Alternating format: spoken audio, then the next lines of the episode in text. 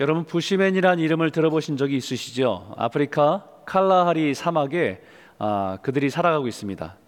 아마 어떤 분들은 부시맨 그러면 어, 옛날에 비행기에서 떨어진 콜라병을 사막 한가운데서 찾아서 그 주인을 찾아주려는 내용을 담은 영화를 기억하시는 분들도 아마 있을 겁니다. 아, 그렇게 순수한 부시맨들 사이, 그들 사이에는 전통적으로 전해오는 이야기가 있습니다. 그 전통적으로 전해오는 이야기는 어떤 이야기냐면 두 명의 굶주린 자에 대한 이야기입니다. 한 명은 little hunger, 또 한 명은 great hunger라고 하는 사람이 있다는 거지요. little hunger는 배를 채울 음식을 원하는 사람이고 great hunger는 의미의 인생의 의미에 굶주려 있는 사람을 표현합니다. 여러분 이것은 인간 본연의 욕망에 대한 이야기입니다. little hunger는 우리 안에 있는 육체의 굶주림에 대한 것이고 great hunger는 인간 본연의 삶의 의미에 대한 굶주림에 대한 이야기입니다. 그래서 little hunger는 끊임없는 우리의 소유로 자신의 굶주림을 채워가려고 하지만 great hunger는 무엇이 자신의 인생에 의미 있고 가치 있게 할 것인지에 대한 고민과 갈증이 있다는 것을 말합니다. 결국 인생을 인간을 궁극적으로 깊고 극심한 고통 가운데 빠뜨리는 것은 little hunger가 아니라 great hunger라는 거예요. 잠깐의 배고픔 이것이 아니라 우리 인생에 대한 의미와 가치에 대한 굶주림이 더 크고 근본적이라고 하는 그런 의미를 가지고 있다는 겁니다.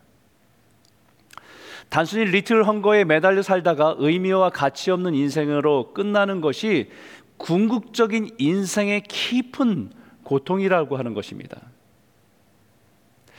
이런 인간의 본질적인 욕구에 대해서 미국의 심리학자 아브라함 메슬로우라고 하는 사람은 인간 욕구의 5단계를 5단계가 있다고 말했습니다. 가장 밑바닥에는요. 인생의 가장 기본적인 욕구인 생리적인 욕구가 있습니다. 먹는 것, 마실 것, 그리고 성적인 욕구, 육체적인 욕구들입니다. 이게 어느 정도 채워지면 그 다음에 욕구는 뭐냐면 우리 안전에 대한 욕구를 다 추구한다는 것입니다. 안전과 감정적으로 또 어떤 위험과 해로움으로부터 보호받고 싶은 그런 욕구가 누구나 다 있다는 거지요. 그 다음에 그 위에 있는 욕구들은 사회적인 욕구입니다. 누군가를 사랑하고 그 공동체 안에서 소속감을 느끼고 관계를 형성해가는 욕구가 사람들에게 그 위에 존재하는 거예요. 그리고 나서 네 번째 욕구는 존경의 욕구입니다. 이것은 자신의 삶 속에서 어떤 일을 성취, 성취하고 성취하고 이름으로 인해서 인정받고 존경을 받고자 하는 욕구. 그리고 가장 그 위에 있는 것은 뭐냐면 자아 실현의 욕구가 있다는 거예요. 자기 자신의 성장과 만족이라고 하는 욕구가 가장 위에 존재한다고 보았습니다. 그런데 이 욕구의 피라미드를 주장한 이 메슬로우가 죽기 전에 피라미드 자기가 말한 이 욕구의 피라미드의 한계를 인정하면서 뭐라고 얘기했냐면 이 피라미드는 뒤집어져야 옳다라고 말했습니다. 생리적인 욕구나 안전의 욕구는 우리의 생존 욕구가 가장 기본적이긴 하지만 사실은 인간에게 있어서 자아실현과 같은 자신의 인생에 대한 가치와 의미를 찾고자 하는 것이 더 원초적이고 더 깊은 욕구라고 하는 것입니다. 여기를 주목해 보십시오. 자신의 의미와 이 가치를 표현하는 욕구가 가장 위에 있는데 여기에 뭐라고 표현했냐면 영적인 에너지, 어떤 영적인 존재로부터 자신의 인생의 의미를 깨닫고 아는 것이라고 얘기하는 거예요. 여러분 우리 인생의 삶과 우리 인생을 돌아보면 이 내용이 깊이 공감이 됩니다. 지금 당장 먹을 것이 급해서 중요하게 느껴지지만 결국 죽음이라는 현실 속에서 다시 인생과 삶을 돌아보면 100년을 생존을 위해서 사는 것보다 하루를 살아도 의미 있고 가치 있게 살고자 하는 욕망이 우리 내면 깊은 곳에 더 강한 욕구라는 것을 인정하게 된다는 것입니다. 그런 의미에서 오늘 우리가 나눌 말씀은 너무 중요합니다. 이 시대 그리스도인을 살아가면서 여러 가지 정체성을 나누었지만 오늘 이 말씀은 그 모든 정체성을 받쳐주고 있는 기초와 같기 때문입니다. 그래서 오늘 나누고 싶은 그리스도인의 정체성은 우리는 이 땅에 청지기로 살아간다는 것이에요. 여러분 한번 따라해 보시겠습니까? 우리는 하나님의 청지기, 하나님의 청지기입니다. We are steward of God. 하나님의 청지기라는 말이야. 여러분 이 청지기라는 말은요 헬라어로 οἰκονόμος라고 하는 단어입니다.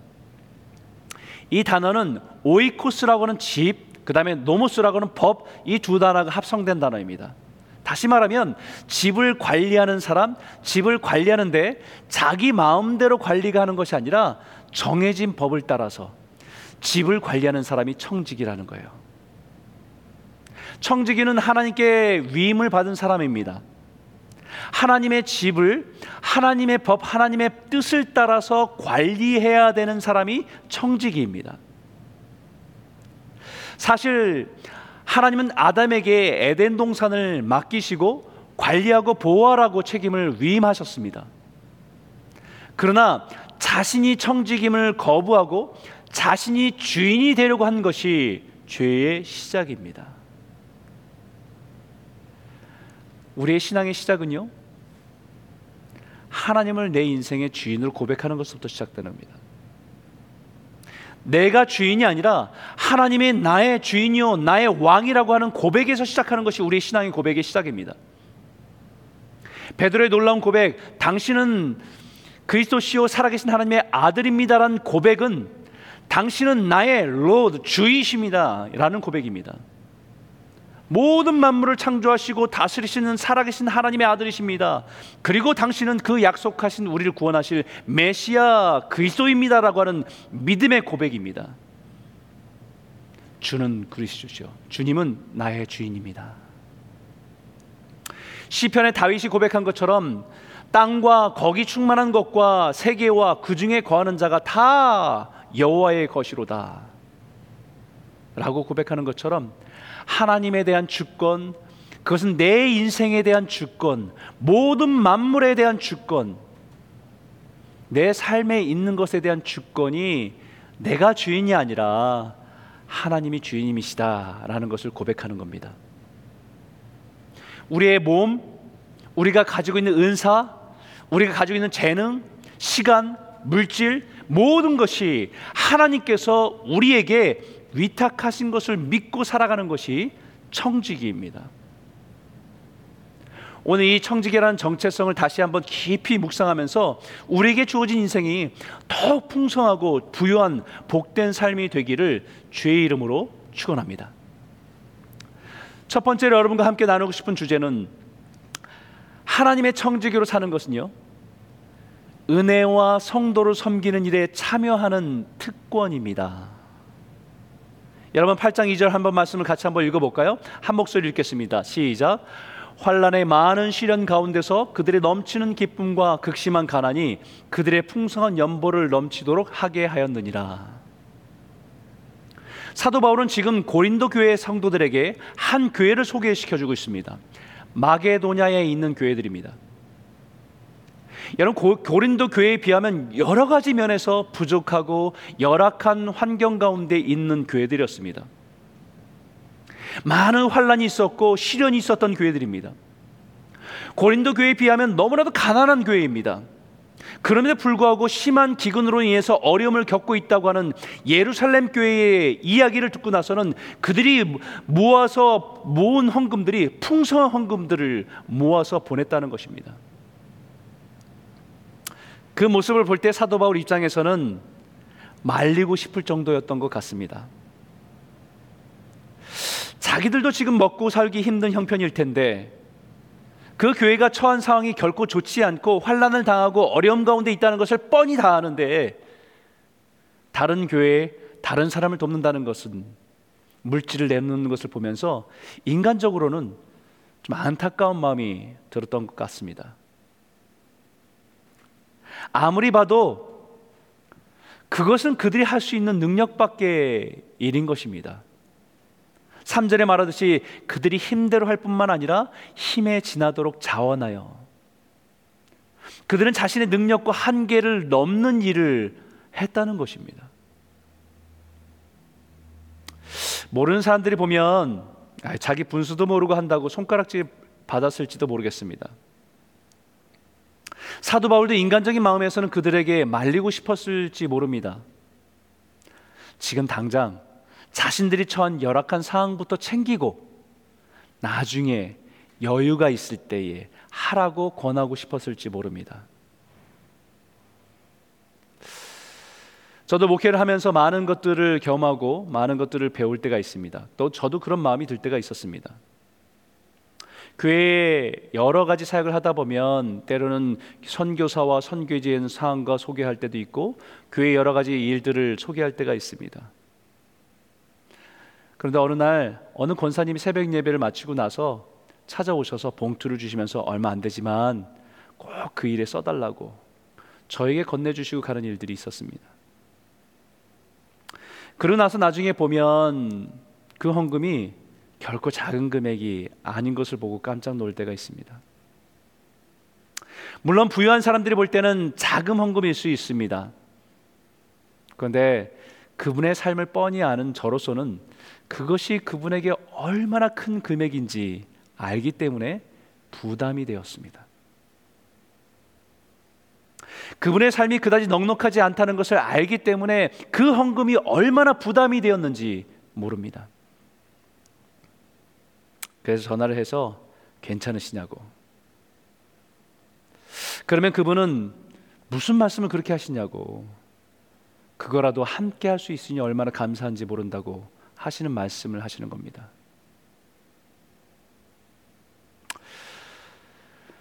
저는 그때에 제가 깨달은 것은요. 내가 본 것은 제가 본 것은 그분의 형편과 상황을 볼 수 있었지 모르지만 제가 보지 못한 것이 있다는 거예요. 그것은 그분 안에 하나님의 은혜의 풍성함을 보지 못했다는 것입니다. 마치 고린도후서 6장 10절에 지난번에 나눴던 것처럼 근심하는 자 같으나 항상 기뻐하고 가난한 자 같으나 많은 사람을 부여하게 하고 아무것도 없는 자 같으나 모든 것을 가진 자로다라고 하는 이 말씀. 우리 눈으로 볼 때는 근심해야 되는 상황이고 가난한 형편이고 아무것도 가진 것이 없는 상황처럼 보였지만 사실은 그분 안에 넘치는 기쁨이 있었고 넉넉함이 있었고 주로 인해서 모든 것을 가진 부유함이 있었다는 사실을 보지 못했다는 것입니다. 마게도냐 교회와 성도들도 마찬가지였습니다. 그들의 상황은 환란과 많은 시련과 그리고 극심한 가난 속에 있었지만 그들 안에는 하나님이 부어 주신 기쁨과 은혜가 넘치고 있었다는 것입니다. 헌금을 한다는 것은요. 물질이 남아서 여유가 있어서 할 수 있는 것이 아니라는 것입니다. 아무리 그래도 사도 바울 입장에서는 마게도냐 교회와 성도들의 상황이 부담이 되고 마음에 걸렸던 모양입니다. 아마도 지금은 상황이 너무 어려우니까 상황이 더 좋아지면 그때 하라고 권했는지도 모르겠습니다. 그런데 마게도냐 교회의 성도들의 반응은 적극적이었습니다. 이 은혜와 성도 섬기는 일에 참여함에 대해서 우리에게 간절히 구하니라고 얘기합니다. 누가 시켜서 한 일이 아니고 누구의 체면 때문에 한 일도 아니고 스스로 자원해서 그것도 사도 바울에게 와서 간절히 간청해서 자신들도 참여하게 해달라고 간청했다는 것입니다. 사도 바울이 헌금해 달라고 간청한 것이 아니라 마게도냐 성도들이 우일도 우리도 그 일에 지켜 달라고 간청을 한 것입니다. 왜요? 여러분 왜 그렇겠습니까? 이 구절을 공동 번역에는 더 잘 표현되어 있는데 이렇게 표현되어 있습니다. 그리고 부디 자기들에게도 성도들을 구제하는 일에 참여하는 특전을 달라고 자진해서 간청해 왔습니다. 그 일이 하나님의 성도, 하나님의 교회를 구제하는 일에 참여할 수 있는 특권, privilege라고 이해했기 때문입니다. 그냥 불쌍한 사람을 돕기 위해서 동정하는 것이 아니라 그 일은 하나님의 백성, 하나님의 교회, 하나님의 나라를 세워가는 일에 참여할 수 있는 기회이자 특권이라고 생각했기 때문에 우리도 그 일에 참여해 달라고, 우리도 그 일에 껴달라고 사도 바울에게 간청을 하며 부탁을 했다는 말입니다. 사도 바울도 자신의 복음을 전하며 때로는 여러 가지 힘겨운 상황을 만나고 죽을 고비를 넘기고 때로는 사람들에게 비난과 조롱을 당하고 비웃음을 당하는 모든 일을 감당하면서 그가 가지고 있었던 마음과 동일한 것이었습니다. 내가 복음을 위하여 모든 것을 행함은 복음에 참여하고자 함이라. 내가 받은 복음, 나를 구원한 복음, 그 복음을 위하여 행하는 모든 일은 내가 복음에 참여하고 있는 일이기 때문이라는 것입니다. It's blessing. 그것이 축복이라. 그것이 자존심 상하는 일이 아니라 그것이 축복이라고. 그것이 처량한 일이 아니라 그것이 복음에 참여하는 축복이라고. 그것이 가난해서 초라한 일이 아니라 하나님의 축복 가운데 부여해지는 일임을 믿고 살아간 것이라고 말하고 있는 것입니다. 자신에게 허락된 모든 것, 건강, 물질, 시간, 지식, 열정, 재능, 이 모든 것이 하나님께서 나에게 맡기신 것이고 나는 그분의 청지기로서 하나님의 나라의 일에 참여하는 특권, 프리비리지를 누리는 사람으로 살아가는 것입니다. 사랑하는 성도 여러분, 우리 또한 하나님의 청지기입니다. 모든 만물의 주권이 하나님께 있고 그 하나님께서 우리 인생에 허락하신 것들을 가지고 하나님의 나라를 위해서 하나님의 복을 위해서 참여하는 특권을 가지고 청지기로서 살아가시는 복된 성도들이 다 되시기를 주의 이름으로 축원합니다. 두 번째 나누고 싶은 주제는 청지기로 하나님의 청지기로 사는 것은 흘려보내는 부여함을 누리는 것입니다. 오늘 말씀 8장 7절과 8절에 있는 말씀인데 한 목소리 읽겠습니다. 오직 너희는 믿음과 말과 지식과 모든 간절함과 우리를 사랑하는 이 모든 일에 풍성한 것 같이 이 은혜에도 풍성하게 할지니라. 내가 명령하는 말이 아니요 오직 다른 이들의 간절함을 가지고 너희의 사랑의 진실함을 증명하고자 함이로라. 여러분 마케도냐에 있는 교회들에 비하면 고린도 교회의 성도들에게는요 모든 것이 풍성했습니다. 그 도시가 누리는 물질을 물질적인 풍성함뿐만 아니라 부유한 도시였기 때문에 물질적으로 풍성한 도시뿐만 아니라 그 교회는 하나님의 은혜도 풍성했습니다. 좋은 영적인 지도자들이 거쳐간 교회예요. 사도 바울, 베드로, 아볼로와 같은 탁월한 지도자들이 지나가며 만나는 축복을 누린 교회였습니다. 뿐만 아니라 놀라운 하나님의 역사와 능력도 풍성했던 교회입니다. 더 나아가선 신비로운 영적인 은사들도 풍성하게 넘쳤던 교회입니다. 우리가 잘 알다시피 그들이 가지고 있던 많은 은사들 지혜의 은사, 지식의 은사, 병고침, 능력 행함, 예언, 영불변 각종 방언 그 방언을 통역하는 그 모든 은사들이 너무너무 풍성했던 교회였습니다. 그런데 여기에 이 모든 일에 풍성한 것 같이 이 은혜에도 풍성하게 할지니라 라고 말합니다. 이 모든 일, 이 모든 은사, 모든 사역, 모든 재정, 모든 것이 풍성했습니다. 그것이 은혜입니다. 하나님께서 그 교회 가운데, 그 성도들 가운데 부어주신 풍성한 하나님의 은혜를 누린 것입니다. 그런데 이 은혜에도 풍성하게 할지니라 라고 말하고 있다는 거예요. 이 무슨 말입니까? 받은 은혜는 많아서 풍성한데 흘려보내는 은혜는 막혔다라는 거예요. 하나님께 받은 은혜는 너무 많은데 흘러가는 은혜는 막혀 있다라는 것입니다.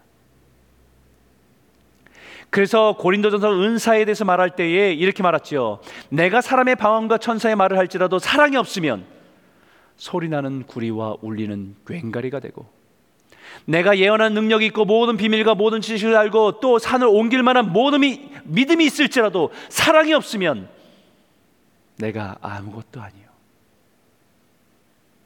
사랑이 없으면 받은 은사는 많은데 흘러가지 않는다는 것입니다. 사랑이 없으면 흘러가지 않으면 흘려보내지 않으면 그 풍성함이 자신의 자랑으로 끝나고 그 풍성함이 자신의 유익으로 끝나면 자신 안에 가두고 자신의 만족으로만 가두고 나면 그 풍성한 은혜는 썩는다는 거예요. 여러분 따라 하시겠습니다. 은혜는 흘러가야 한다. 은혜는 반드시 흘러가야 복입니다. 그런데 왜 흘러가지 않은지 아십니까? 그 은혜가 자기 것이라고 생각하기 때문에 흘러가지 않는 거예요. 자신에게 허락된 모든 것이 하나님께서 나에게 허락하신 은혜라는 것을 인정하지 않기 때문에 흘러가지 않는 겁니다.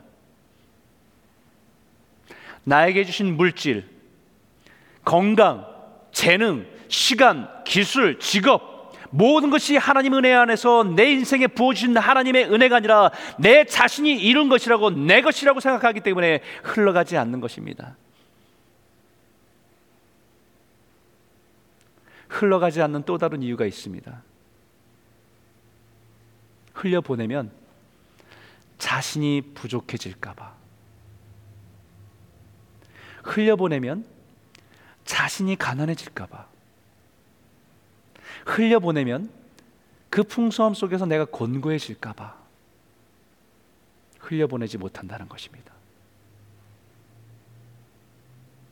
그래서 이 말씀을 꼭 기억하시기 바랍니다. 같이 한번 읽겠습니다. 하나님이 능히 모든 은혜를 너에게 넘치게 하시나니 이는 너희로 모든 일에 항상 모든 것이 넉넉하여 모든 착한 일을 넘치게 하게 하려 하심이라. 할렐루야. 여러분 풍성함이 어디서 온다고요?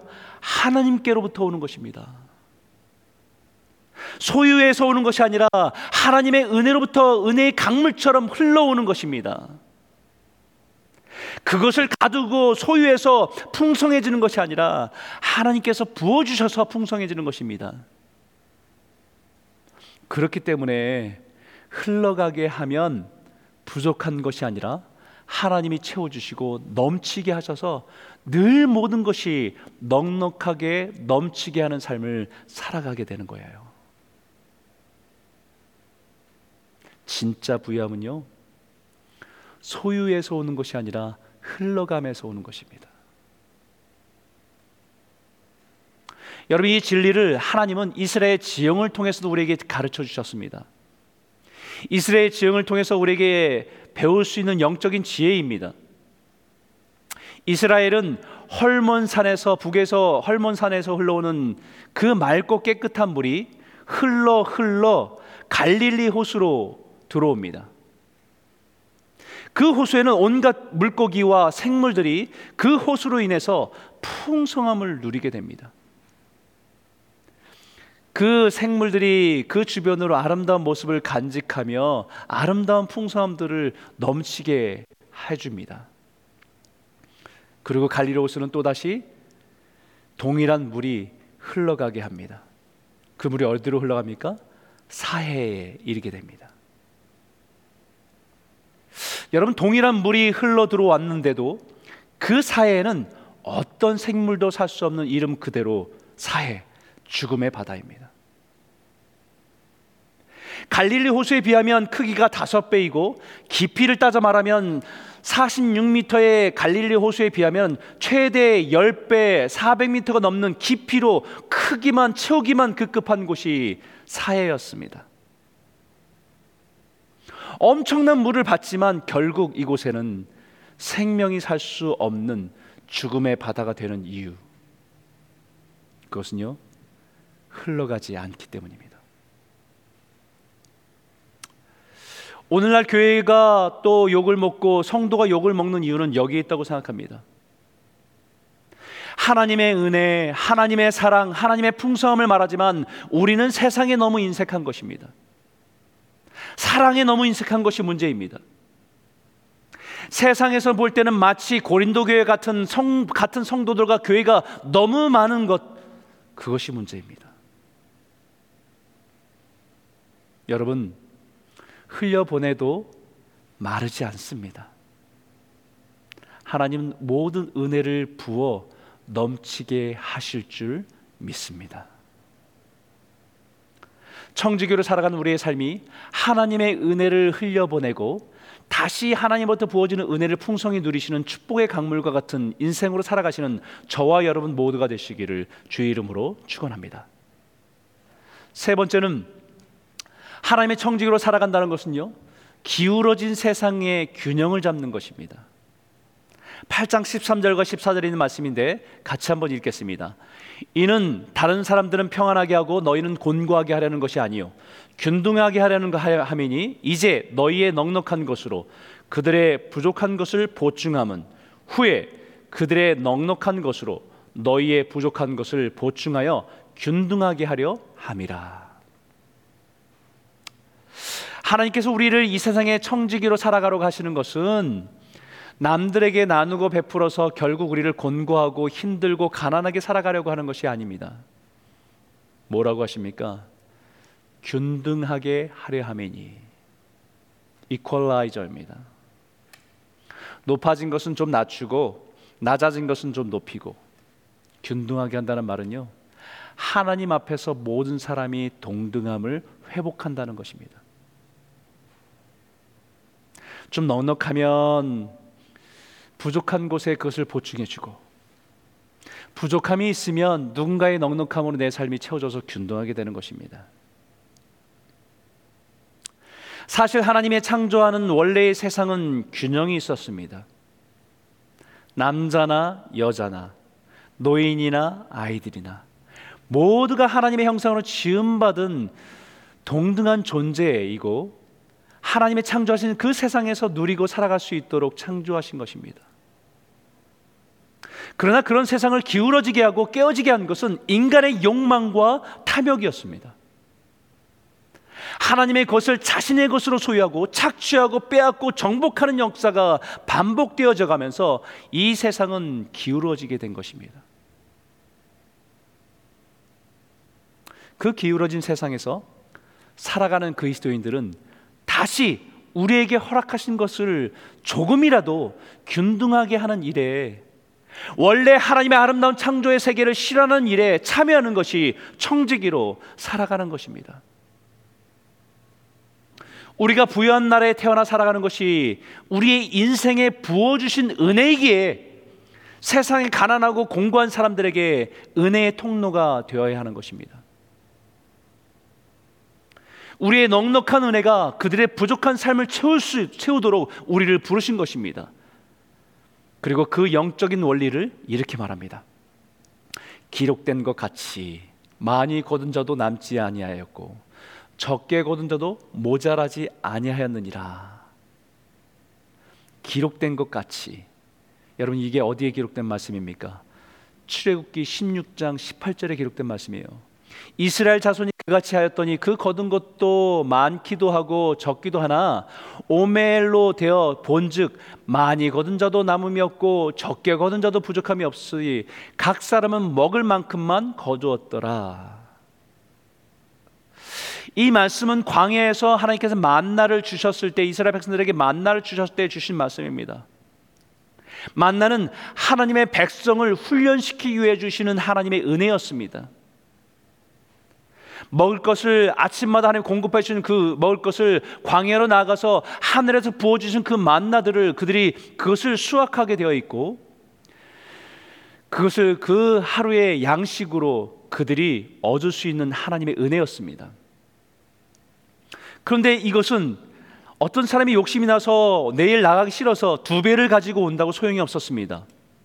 왜냐하면 하루가 지나고 다음날 햇빛이 뜨면 해가 비치면 그 모든 것들이 쌓은 만나가 사라지듯이 썩어버리거나 먹을 수 없게 되었기 때문입니다.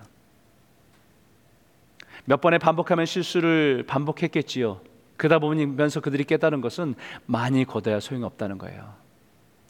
그리고 하루하루 하나님이 우리에게 공급하신 은혜를 누리고 살아간다는 그 사실을 의지하며 살아가는 훈련이었습니다. 그러다 누군가 오늘 아픈 사람이 있어서 아침에 그 만나를 수확하는 자리에 나오지 못한 사람이 있다고 한다면 두 배를 거두어서 그 한 그릇을 나눠주는 것이 아꼈을까요? 전혀 아깝지 않습니다. 왜냐하면 가지고 있어야 내일이면 사라지고 썩어질 것이기 때문에 가지고 있을 때 누군가를 나눠준다는 것은 자신에게 기쁨이었고 축복이라는 것을 알았기 때문에 내가 만약 오늘 아파서 그것을 남, 만나를 얻으러 가지 못한다고 한다면 걱정하지 않습니다. 왜냐하면 우리 공동체 누군가 나를 생각해서 그것을 한 그릇을 하루의 일, 일, 일 양식을 가져다 줄 사람이 반드시 있기 때문에 햇빛이 뜨거워 뜨겁게 비치면 그 만나는 사그라지게 되어 있습니다. 이 말은요 가지고 있는 동안에 사용하는 것입니다. 이것은 우리의 인생에 주어진 모든 것도 그와 같습니다. 많이 쌓아놓은 것 같은데 인생의 어카운트에 제법 숫자가 많이 늘어난 것 같은데 햇빛이 뜨겁게 비치면 그렇게 많이 쌓아둔 만나가 사라지듯이 사라질 것들입니다. 그것을 가지고 있는 동안에 사용하십시오. 그것을 가지고 있는 동안에 가치 있고 의미 있게 사용하십시오. 깨어지고 부족하고 연약하고 고통받는 사람들과 현장을 위해서 아낌없이 사용하십시오. 우리에게 주신 은혜입니다.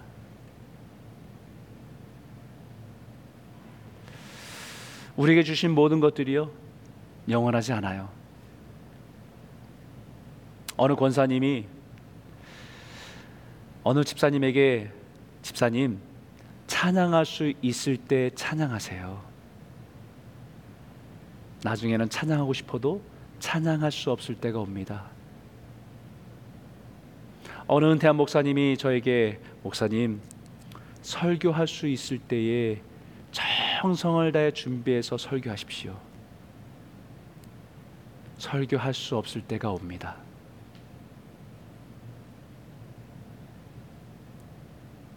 우리에게 모든 것이 주어진 것들이요 영원할 것 같지요. 햇빛이 비치면 사라지듯이 어느 날 다 사라지고 말 것이기에 우리에게 주어진 그 순간에 가치 있고 의미 있게 사랑하는 사용하는 것이 복입니다. 그것이 모든 것이 부여하신 주님이 가난한 우리를 위해서 하신 은혜이기 때문입니다. 8장 9절 말씀 한번 같이 읽을까요? 우리 주 예수 그리스도의 은혜를 너희가 알거니와 부요하신 이로서 너희를 위하여 가난하게 되심은 그의 가난함을 말미암아 너희를 부요하게 하려 하심이라. 할렐루야. 우린 예수로 인해서 부유한 사람들이에요. 예수로 인해서 풍성한 사람들입니다. 사랑하는 성도 여러분, 우리는 이 시대를 살아가는 하나님의 청지기입니다. 하나님께서 우리에게 허락하신 은혜의 풍성함으로 세상을 하나님의 은혜로 더 풍성하게 하는 축복의 통로, 은혜의 통로, 사랑의 통로로 귀한 인생을 살아가시는 저와 여러분 모두가 되시기를 주의 이름으로 축복합니다.